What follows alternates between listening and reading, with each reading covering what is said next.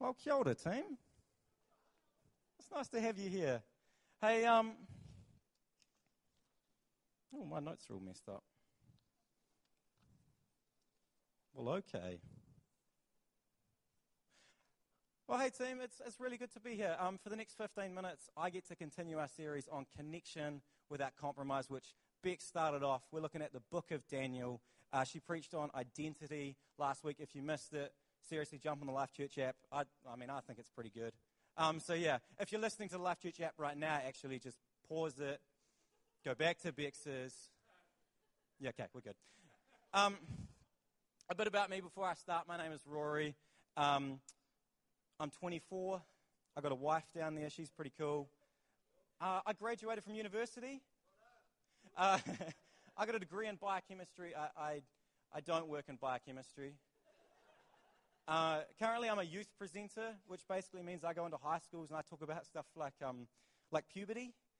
And, and I never thought I'd figure, I never thought I'd be there. You know, like when you ask a kid what they want to do when they're young, they go, I want to be a policeman or a doctor, or like, I want to be a fire truck.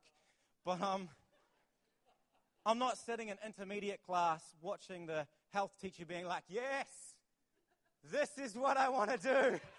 I want to be the puberty man but, but I am. So, guys, um, I'm not talking about puberty, uh, unfortunately for you. Um, I want to talk about something that I find really interesting um, that is actually really central to the Christian walk as well. It's uh, this thing called worship. And so, what I want to start with is this book of Daniel, chapter 3. And uh, if you're new, uh, welcome. If you're new to this whole Christian thing, especially welcome. You may not know what the book of Daniel is all about understandable. Basically, this book of Daniel starts in 605 BC. It's about 600 years before the birth of Jesus. And this nation called Babylon has come in and overthrown the Jewish people. And so they've taken some people from Judah, from the noble families, to go and teach them in the temple, or sorry, teach them in the palace. This King Nebuchadnezzar has uh, ordered them to learn for three years before going into service for him. And so in Daniel 3, we're going to follow three guys, Meshach, Shadrach, and Abednego, as they go in service of King Nebuchadnezzar. Here it is up on the screen, hopefully. King Nebuchadnezzar made a gold statue 90 feet tall and 9 feet wide and set it up on the plain of Dura in the province of Babylon. Then he sent the messages to high, official, high officers, officials, governors, advisors, treasurers, judges, magistrates, and all the provincial officials to come to the dedication of the statue he had set up because Nebuchadnezzar is king and he can do that. So all these officials came and stood before the statue he had set up. Then the herald shouted, People of all races and nations and languages, listen to the king's command. When you hear the sound of the horn, the flute, the zither, I don't know what the zither is either. It's a string instrument. The lyre, the harp, the pipes, and other magical instruments bow to the ground to worship King Nebuchadnezzar's gold statue. Anyone who refuses to obey would immediately be thrown into a blazing furnace. So, at the sound of the musical instruments, all the people, whatever their race or nation or language, bowed to the ground and worshipped the gold statue that Nebuchadnezzar had set up. But some of the astrologers went to the king and informed on the Jews. Boo. You issued a decree requiring all the people bow down and worship the gold statue when they heard the sound of the horn, the flute, the zither. I actually Googled it, it's very strange.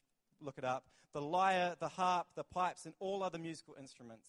That decree also states that those who refuse to obey must be thrown into the blazing furnace. But there are some Jews, Shadrach, Meshach, and Abednego, whom you have put in charge of the province of Babylon. They pay no attention to you, Your Majesty. They refuse to serve your gods and do not worship the gold statue you have set up. The Nebuchadnezzar flew into a rage, ordered that Shadrach, Meshach, and Abednego be brought before them. When they were brought in, Nebuchadnezzar said, Is it true, Shadrach, Meshach, and Abednego, that you refuse to serve my gods or worship the gold statue I've set up? I will give you one more chance to bow down and worship the statue I have made when you hear the sound of musical instruments. But if you refuse, you will be thrown immediately into the blazing furnace. And then what God will be able to rescue you from my power? Shadrach, Meshach, and Abednego replied, O Nebuchadnezzar, we do not need to defend ourselves before you. If we're thrown into the blazing furnace, the God whom we serve is able to save us. He will rescue us from your power, your majesty. And this is my favorite line of the whole story. But even if he doesn't, we want to make it clear to you, Your Majesty, we'll never serve your gods or worship the gold statue you have set up. They basically said, jog on, mate. And so, the question that is really key to all this, once again, the question that is really key in all of this is what is the big deal? Shadrach, Meshach, and Abednego, what is the big deal? It's just bowing down to a statue. And by the way, you get thrown into a blazing furnace if you don't do it. Man, there's statues all over Christchurch. I work in town. I pass one most times. It's the Queen of Victoria statue to go and get lunch. Last week, my shoelace came untied in front of it. I, I bowed down. I did up my shoelace. And no one was threatening to kill me. But I still, but it was simple. What's the big deal? And I think, I think Meshach, Shadrach, and Abednego knew that bowing to something was worship. For them, this was worship. And so, why wouldn't they worship the statue? Because they knew the power of worship. Here's my first point Do you know worship is powerful? Because worship is powerful. And that's because worship doesn't only look like this up on a stage where we sing to God on a Sunday. And actually, since 605 BC, our society has changed and refined.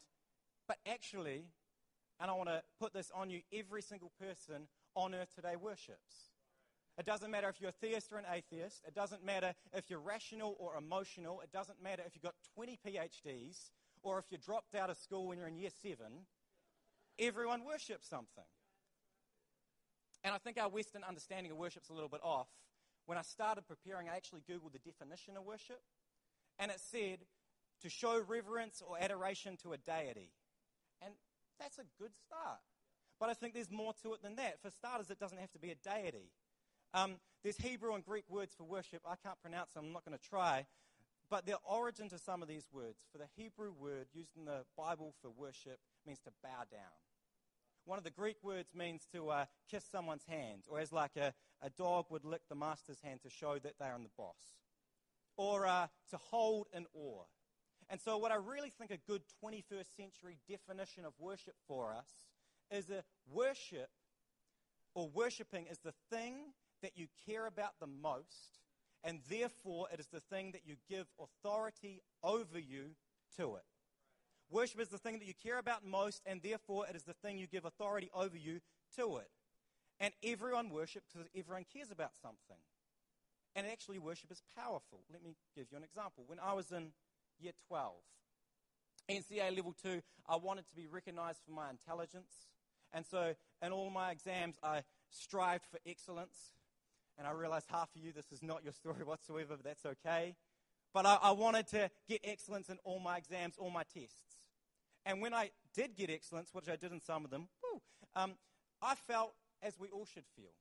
I let myself be loved. I, I could like myself. But I remember we'd come through the whole year and we're sitting down an exam period.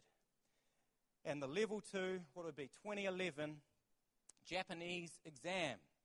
I sat down and I opened the page, and my stomach just drops because it's all in a foreign language and I don't understand Japanese. that moment, all my self worth and love for myself left because I'd given authority of myself over to a grade from a stupid Japanese exam. The question, that's not it either. Mm-hmm. There we go. Man, weren't the worship team great? I got this song stuck in my head. That's so good. That looks a bit better. Worship is powerful. It's so powerful, in fact, that in 605 BC or there or thereabouts, Meshach, Shadrach, and Abednego said, Hey, we would prefer to die than worship the thing that you've set up for us. So the question I want to ask is this one up here What are you worshipping? What are you worshipping? I've heard it said by uh, Christian preachers, perhaps you heard it as well. The big three girls, gold, glory, sex, money, fame. Have some people heard those? And I think, yeah, that's a good place to start. Um, perhaps you do truly care about. That's what your deepest desire is, is sex and you want to be in a relationship and you measure your worth by how much you're sexually sought after. Or maybe it's, it's money and you seek after that and you give power to what can secure or jeopardize that. Or maybe it's fame. But I think really we're a bit more complex than that right now. Maybe you don't care about fame, but you do care about your image. Like you care about how people see you on social media, on Instagram or Facebook. Or maybe you don't want money, but you want the freedom that it gives you. And so you hate your job and you live for the weekend. Or maybe, I don't know, you um, have just like basically bankrupted yourself because you want all the vouchers from the McDonald's Monopoly tokens. These are these things are unhealthy though. You can see them, right? Unhealthy. Here's the thing though, there's actually some things that we disguise as good that we can worship that aren't actually good. If this makes sense. I'll, I'll explain in a second. Here's, here's a list your career and getting ahead of it, your university grades, your friends, your family. Worship, these are good things, but worshiping these can be unhealthy too. And look, before I get too far, I realize that right now I'm speaking in a church and I'm speaking to most people who identify themselves as Christian.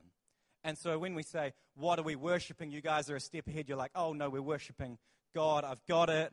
I've heard this preached before. I've been around the block. I've done some years.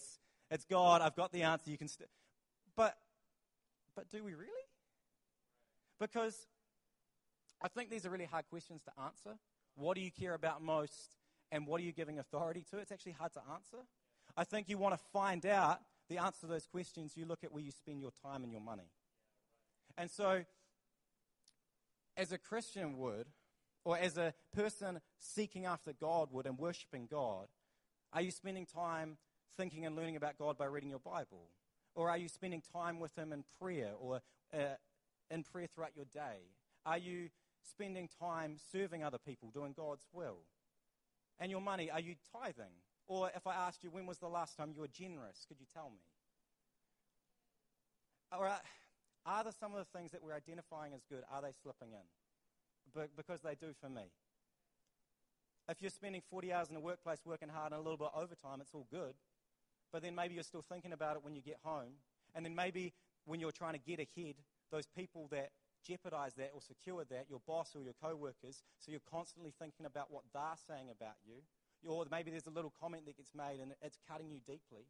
Man, maybe you're, maybe you're worshiping your career just a little bit. Or maybe it's your friends and your family and you really care about them, and that's awesome. But you're giving too much to yourself, or they're saying or doing things that are hurting you a bit too much. Maybe you're giving authority over to them, so when you're saying they're saying things about your identity or your future, it's affecting you more than you should. Maybe you're worshiping them. What are you worshiping? Everyone worships something. They got loud. I think more important than that, though, is why are you worshiping? And this is only a theory, but it's a theory that hasn't failed me yet as I've been thinking it over. I think everyone worships something, everyone cares about something, and gives authority to something because you want to be loved and accepted. Like my level two Japanese exam, I'm looking for the greater excellence because I'm looking for someone to call me excellent. I'm looking for love and acceptance because I've given authority over to a stupid Japanese exam. And this is why no matter what you're worshiping, it's not as good as God. Because God is the only person that loves you and accepts you unconditionally. I love food. I love food. I love sweet food. I love, I love crispy M&Ms in a family share pack, but I don't share them. I love chocolate caramels from the pick and mix section at Pak'nSave Riccarton because I can't find them anywhere else. They're amazing. I love Whittaker's Dairy Milk Chocolate. What I don't think I'm alone is, though, is that I like, I like my mum's baking. Is anyone else like that? You like your mum's baking? It's got that sense of nostalgia to it, right? In particular, I love my mum's muffins. She would, uh, it, they, they were a bit rare, to be honest. But she'd make carrot, she'd make banana, best of all, blueberry. These were so rare because she only got the blueberries on sale. But when she made them, they were always moist, they were always sweet, Oh my gosh, they were packed with blueberries. They were lovely. Best blueberry muffin I ever had. And so I remember coming home one day after school in year 11, and you open the door, and you know how the waft, it just wafts through, and you, oh, it's going to be a good afternoon. And you see the muffins on the cooling rack, and I went and I picked it up, and I ate it, and I started chewing, and it tasted good, but then it tasted a wee bit off like a wee bit sour. And so I had another bite. And yeah, I know something's wrong by now. And so my mum comes in the room And I go, Hey, mum, what's wrong with these blueberry muffins? She goes, Blueberry. I was trialing a new recipe. Those are zucchini muffins. zucchini! You're trying to poison me, mum! Get behind me, Satan. My nose had lied to me. I thought they were blueberry muffins. I'd been lied to before I knew it. I was eating zucchini muffins. They are the worst muffins I've ever had. And I've had two week old stale countdown muffins. Whatever it is you're worshiping, what are you spending your time and money on? What are you giving power to? You're thinking it's good as God. It's not. You're, you're eating a zucchini muffin. You'll find it's true. Guys, worshiping God is better because the world will only ever give you conditional love.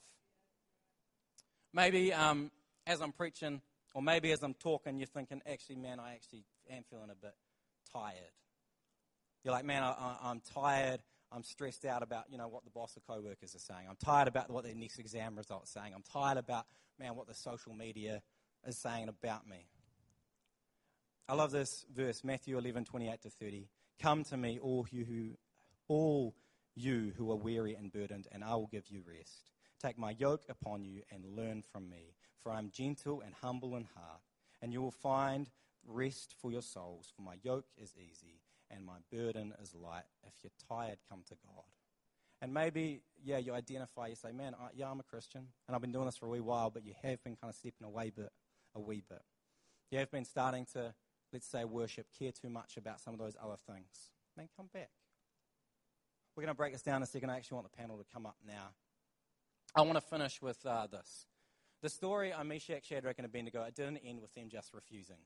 They get thrown in the furnace. And that furnace gets heated seven times hotter than it ever has.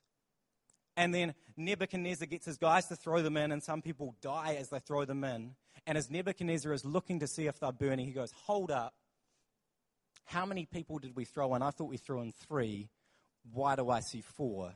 And why does the fourth one look like God? Because God was with them in the fire.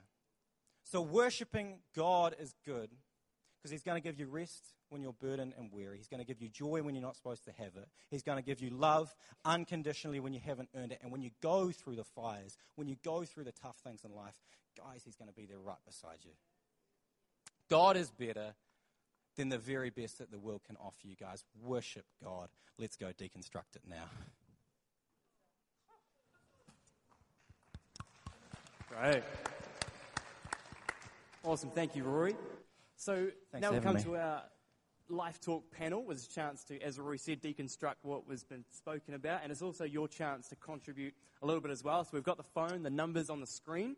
Um, so if you've got questions, if there was things that Rory shared that you're like, I'd love you to talk a little bit more about this, or could you explain this? Make sure you text them through. It's always a lot more fun when we have some audience participation. So my name name's Jono. Here with us is Carl. We've got Emma and Rory as well. Now, Rory, I, I really liked what you said there about the um, like the sense that we're actually, you were kind of alluding to the fact we were made to worship, eh? Like it's something that is innate inside us. Did you read my notes? Possibly. Potentially. I mean, you kind of read from them too. So I feel I like I might have skipped over it there. Everyone's read them. But like, it's a sense of like, we're all made to worship, eh? Yeah. And, that, and that is why everyone is worshiping something, because that's something deep inside us. And as I was reflecting over it, it actually goes right back to the garden when you said, you know, people will find something to worship because what the enemy's done is the first thing he did was try to get them to worship something that wasn't God. You know, said if you if you will do this, you will become like God, and said worshiping themselves, and so it goes right back there. But can we talk a little bit about how last week we mentioned identity? Yeah. Do you think that there is a link between our identity and what we worship, or do you think our worship affects our identity in any way? Hundred percent. There's uh, when I was reflecting on how do we get a good 21st century definition of this, what do we give authority over to is really who are you letting speak mm. into you? So, what words are you letting get spoken over to you, which shape your identity? And so, really, I mean, as I was preparing, I realized more and more how excellent uh, what Bex had to share was because they, they do go hand in hand together. And absolutely, what you are caring about deeply, and what you're giving authority to does shape who you are as, as a person. It mm. does shape your identity. Yeah. Yeah. Yeah. I think it also it, it really should make us have a good, strong think about if, like if we're actually giving authority to something. Like when you think about it in that way, that I'm actually giving authority over my life to something, then that really should make us have a hard think about actually what, what are the things that we're, you know, worshipping. Does anyone else want to jump in on that? Or? I think there are. Um, is this working? There are many traps, I think, around our identity that lead us to worship something other than God, mm. because driven by insecurities, I'm looking for something to fill voids or to make me feel good about myself. And sometimes that can be something other than God. Mm. So there are many traps that lead us or distract us. I, I, talk about it like I heard it said once that the enemy has weapons of mass distraction. Mm-hmm. Things, right. things right. that will take our attention or lead us away from, from God. Yeah. And I think our identity, what I'm looking for to fill the void in my life, I can, I'm not, maybe I'm not feeling like I'm getting it from God, so I'm going to search for it somewhere else. And we can search for things all over the place mm. where we shouldn't search for them, but trying to fill a need for mm. who I am, yeah. Yeah. identity. So what's the what's the difference between just simply enjoying something to then worshipping it? Because obviously God has created us to enjoy this world, and there's things in our lives that we do want to enjoy, and He wants us to have fun and, and have a fulfilled life. So where's the uh, where's the balance, I suppose, then between just simply enjoying something to actually now, as Rory put it, giving it handing over authority of our lives to it. Do you want to jump in, or I don't have to? I think like um, one thing is like what we prioritize in life. Yeah. So it's like where our priorities lie. So you can enjoy things and you can have fun with things, like you know, and like spend time with your mates and stuff like that. But I think if you overindulge in things and then you find that it takes up a lot of your time and it takes that time away from prayer, or it takes mm. the time away, like you find yourself maybe like not attending church or stuff like that. Like it takes you away and you find yourself finding out that you're you're relying on it so much that it, you're, you're that your identity yeah, is, right. is, mm. is in that mm, and it's mm. not in Christ. And I think in this generation, like you're surrounded by social media and there's so many mm, distractions mm. and you can easily fall away from like you know following Christ. But then it is that daily sacrifice that we do where it is prayer and mm. by the Bible mm. and living mm. by the word cool. that it kind of like yeah it's just all in there right right mm.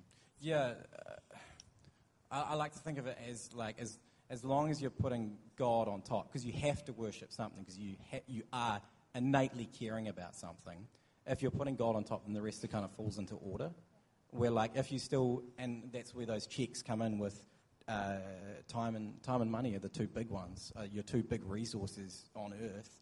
And if you're looking at, oh, am I still spending a good chunk of, of time and money being, you know, being generous and being courteous to others and spending time with God? And then I think it's very hard to be worshipping something else if you've still got those checks in place. Mm. That's why I think um, repentance is a good word. Mm. It's not a word we necessarily, we don't like, it, eh, we necessarily like, but I think the power of the cross and Jesus Christ is the power of the turnaround. Mm, mm. Because I think we all are easily distracted and easily even lured away if we're not aware or not careful. I think the enemy's quite subtle at yeah, times. It's right, not like all right, of a sudden 100%. today I'm worshipping God, tomorrow I'm not. It can be a gradual one decision after another. And I think that that's why I love the fact that we can each have the power of a turnaround. It's, it's I've got to get my life back on track and mm, put God mm. number one. And I think the message that you brought tonight and the sitting and, and contemplating what was shared is it's actually a challenge for all of us. Mm, mm. You can work in a church mm. uh, and have the exact, the exact same challenges, the exact same battles, totally. which is, is something else taking central place in my life. Yeah. So yeah. I love the fact that for every single one of us, we're in the boat of having to check and say, thank goodness for Christ and the cross and the grace of God that I mm. have the power of a turnaround. Yes. And at any point, I can turn back to God and put Him number one. So so what are the what are maybe some of the tips and tricks that you guys have found that have helped you start you know getting your life back on track? If you how do you have you guys started to identify the things that you have given authority over to you? Someone's texting a question how have you how do you overcome the strength of that idolatry? If it's your image you're worried about what are some of the things that you guys have found that have helped you to kind of identify those things and move forward through them? To be really old school memory verses I, I remember uh, writing out stuff that God, you know, just ripping it straight from the Bible and just placing it in a well to, you know, that I often see. So I placed it uh, beside my bed, and it was just things that God said about me. Mm. And I was like, if you, because yeah, you, you so often get things negatively said about your identity, about yourself, and negative words spoken over you. But if you're sitting, and it's the same thing with you know reading your Bible or praying often, mm. if you're constantly coming back to a positive influence, and I mean for, for me that was memory verses just sitting right there, being like, no, what you're saying is wrong because I don't know God has made me more than a conqueror, mm. for mm. instance. Mm. Cool. yeah. Cool. Old school can be new school. Some things last the test of I mean, time. it still works. And it still works. That's a good thing. It's a great thing. Yeah, cool. Sweet. Also, are we, are we finished? No, no, no, you go for it. Do you want to say something on that? Um, having good people that reflect with you. Mm. Uh, I, I, think sometimes we, we can get tunnel vision, and, and mm. so another perspective is a good thing as well, and, and, and challenges. And I think if you stay close to God mm. and, and, you spend time with God, you're open to the voice of God, God will speak to you. Mm. Uh, God, God will shape your heart. God will tap you on the shoulder. Yeah. Uh, people will notice things in your life. Go, hey, you, you, your church attendance has slipped quite far back, or there's something not quite right with you. And so, having people in your life that love you and are willing to speak the truth in love, going through the same journey, mm. really important. Mm, mm. Cool. Just to f- finish up, because we're almost out of time, but obviously the series is talking about like being in the world and, and living without compromising our faith. Mm. So, do you guys want to maybe share a little bit about how, how, does, how does what we worship affect people in our lives? Like, if we've got people in our lives who maybe don't know God, people in our workplace, our school, whatever, how does what we worship have an impact on them? Does it? Does it have an impact on them? Someone else take it. uh, you know, I, I think I just, I've just been reading about Solomon's life, for example. And, uh, you know, God turned up and spoke to him twice. He's a guy who was full of the wisdom of God. People traveled from all over the world to listen to his wisdom. And there are things that God spoke to him, but one was that there shall only be one God, not many gods. Mm. I'm the only God. God was a jealous God. I'm the God of mm. Israel. Mm. And he set up idols and he set up other, other um, idols to worship. And the nation, once he died, was taken away from him. And I think the, the, the fact that the, what I worship actually does have an impact on other people because for that nation, the mm. blessing of God was lifted off them. Uh, I don't know if that answers your question in any way whatsoever. Yeah, that's good. Except that I think I have power over my family, for example. I have mm. influence mm. over other lives. What I worship really matters mm. because I'm inviting the blessing or favor of God into sure. my family sure. and into my friendship yep. group, into those right. that I work with, versus the blessing of God that's not there anymore. Yeah, right. I don't know. Wow, awesome. I don't know that it was awesome, Jono, but thank you. Oh, I think anything you say is awesome, man. You're cool. a liar hey, that, too. We're, we're, out of time, so that brings us. I want to hand back over to Rory, but before you jump up, Rory, just yeah, make sure you continue this conversation on. Sorry, man. Continue this conversation on. Take someone out for a coffee. Head out to hangouts afterwards and keep talking about it. Because I think, like you said, having people around you to be able to, you know, debrief you, be in community with, is the best way to do it. It's the best way to live life is with people who can build you up, help you see those things, and make that turnaround. So awesome. Thank you, panel. Can we give these guys a hand? Yeah.